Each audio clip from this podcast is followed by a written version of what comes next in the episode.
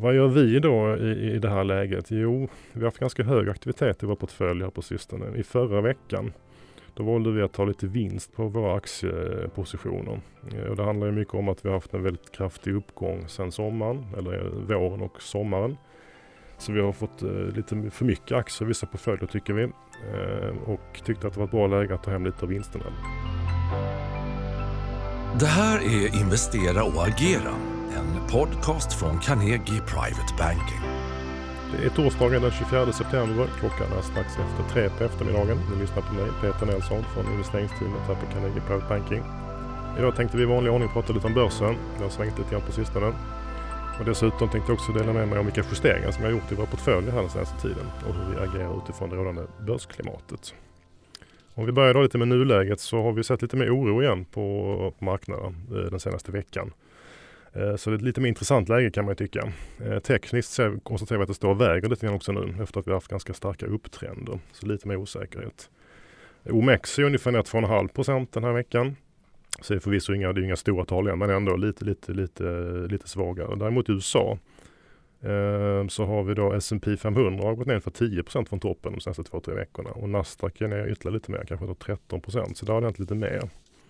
Och det här VIX-indexet, volatilitetsindexet som vi brukar titta på, det är på 30. Vilket förvisso är rätt normalt för den perioden vi haft efter sommaren efter, efter, efter hela coronasvängen. Så det, det, är ingen ny nivå där men ändå lite högre än vad vi valt oss vid historiskt. Och vad är det som är nytt då kan man fråga sig. Eh, jag skulle säga att det handlar mycket om teknologisektorn, att det är den som skakar lite grann.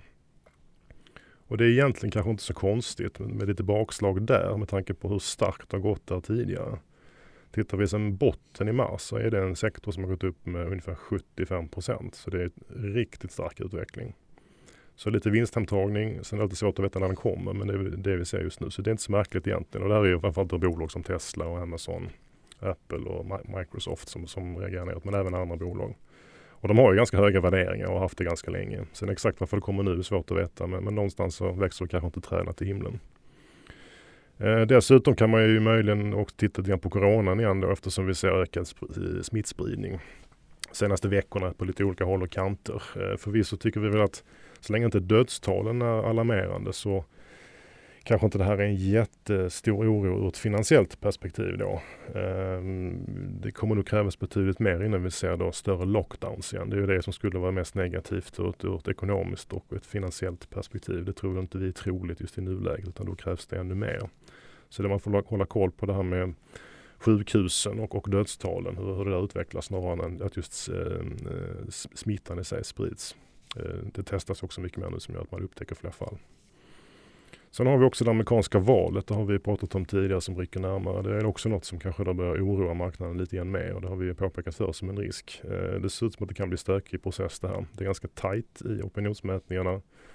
Mer och mer talar för att det kan bli rätt mycket poströstning. Det hänger också upp med hur, hur coronasituationen ser ut. Och det gör också att valresultatet kan dröja ganska länge innan vi har något sånt. Och då sprids det lite osäkerhet och det brukar inte finansmarknaden gilla. Vi vet inte riktigt hur spelreglerna kommer att se ut eh, efter att eh, valet är avklarat. Och kanske inte vi vet förrän en bit in i december egentligen vem som faktiskt har vunnit det här valet. Och faktorer som är i spel här är ju då skattepolitiken såklart. Eh, där det finns lite olika sätt, eh, eller demokrater och republikaner vill ha lite olika agendor. Utrikespolitiken kan se annorlunda ut. Eh, regleringar eh, och även förutsättningar för hälsovårdssektorn. Det är väl de stora frågorna som hänger lite i luften här. Tittar vi på konjunkturen så tycker vi nog att det ändå pekar fortsatt åt rätt håll här. Det vill säga vi ser fortsatt en återhämtning efter den mycket svaga våren. Eh, fallen verkar då bli betydligt mindre i eh, den ekonomiska aktiviteten än vad vi har trott, åtminstone då från sommaren och framåt. Sen finns det fortfarande en osäkerhet om det här är en, tillfällig återhämtning, att vi helt enkelt tar igen lite efter stilleståndet under våren eller om det här kan bli en mer bestående trend även in i nästa år. Det hänger också delvis ihop med, med hur stimulanserna utvecklas. De kommer ju behöva förnyas efterhand när de löper ut. Eh, så att skulle stimulanserna inte rullas vidare, eh, jag pratar om statsstöd och liknande, då kan det ju påverka konjunkturen negativt igen längre fram. Men just nu tycker vi ändå att de här pilarna pekar åt rätt håll, så det är något som är positivt. Vad gör vi då i, i det här läget? Jo, vi har haft ganska hög aktivitet i vår portfölj här på sistone. I förra veckan då valde vi att ta lite vinst på våra aktiepositioner. Eh, och det handlar ju mycket om att vi har haft en väldigt kraftig uppgång sedan sommaren, eller eh, våren och sommaren. Så vi har fått eh, lite för mycket aktier i vissa portföljer tycker vi. Eh, och tyckte att det var ett bra läge att ta hem lite av vinsterna. Eh, risken tycker vi har ökat lite grann då, baserat på de faktorer jag har nämnt, framförallt det här med valet. Um, och, och just techsektorn. Uh, plus de här lite högre värderingarna. Så det kände vi väl att det inte riktigt motiverat att ligga lite med övervikt utan vi tar hem den vinsten. Så vi backar tillbaka till normalvikt. Så det är viktigt att påpeka att vi går liksom inte undervikt eller tror att börsen ska falla kraftigt. Det är bara att vi ser mindre, mindre uppsida på kort sikt. Uh, tar vi det längre perspektivet så ser vi fortsatt att aktier kommer att vara liksom det som man kommer att behöva ha en viss del i sin portfölj för att få en vettig avkastning. Men på lite kortare sikt och taktiskt tycker vi att man kan vara lite mer försiktig. Förutom att vi tog ner aktievikterna lite grann så valde vi även att, att gå övervikt Sverige och eh, istället att gå undervikt på utländska aktier. Argumenten är ungefär de samma. Vi, vi känner ju mest oro kring just techsektorn, generellt lite grann kring USA. Och även osäkerhet kring dollarn som ju påverkar eh, för en svensk investerare eh, vilken avkastning man får på, på, på amerikanska aktier. Nu har vi förvisso sett att sista dagarna här har ju faktiskt dollarn kommit tillbaks. Eh, så valutor svänger ju ofta ganska kraftigt men vi tror ändå att, att på lite sikt att eh, dollarn skulle kunna vara lite svagare. Men framförallt handlar det om, om, om techsektorn och generellt USA som vi känner viss osäkerhet. Dessutom tycker vi väl att eh, det har varit fördel för tillväxtaktier här under en ganska lång eh, period. Och vi tror väl att lite mer balans framåt mellan det man kallar för tillväxt och, och värde eller value-aktier. Och det får vi lite mer av på svenska marknaden eh, medan det får lite mer tillväxt om vi tittar på den globala portföljen. Så en bra balans där tycker vi får när vi gör på det här sättet. Vi har även eh, agerat på räntesidan. Eh, där gick vi till en övervikt i april efter coronafallen och fått en väldigt fin återhämtning på de ränteportföljerna. Nu tycker vi att potentialen där är lite mindre så vi har varit och skruvat tillbaka det till ett neutralt läge. Och de pengarna har vi placerat i alternativa tillgångar istället.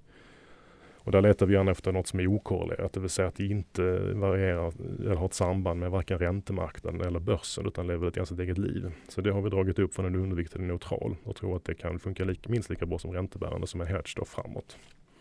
Så sålt lite räntebärande och köpt alternativa tillgångar. Kan väl även nämna då att på, om vi tar svenska aktier, där har vi ett nytt innehav i portföljen. Det är Autoliv som vi tog in här. Eh, där vi tycker att eh, även faktiskt bilindustrin nu börjar att pigna till lite grann efter att det ganska jobbigt under en lång period. Eh, så att det är återhämtning där. Det är ganska billig aktie dessutom som har släppt efter marknaden. Och vi tycker generellt sett att det är ett bra bolag. Autoliv har väldigt starka marknadspositioner, eh, är duktiga på det de gör. Så den, den har vi plockat in. I den utländska portföljen har vi följaktligen då dragit ner på teknologi eh, baserat på det jag sa tidigare och även eh, andelen USA.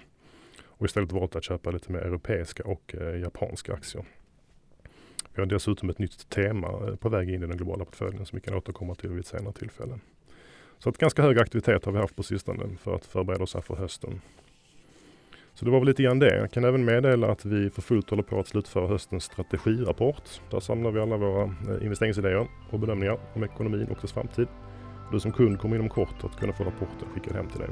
Och dessutom kommer vi att erbjuda digitala seminarier där vi sammanfattar de viktigaste budskapen i den här rapporten. Så håll utkik efter detta. Tack för att du lyssnat. Du har väl inte missat veckans aktiecase? Skriv upp dig på vårt nyhetsbrev på carnegie.se privatebanking för att ta del av aktierna och investeringarna vi tror på just nu.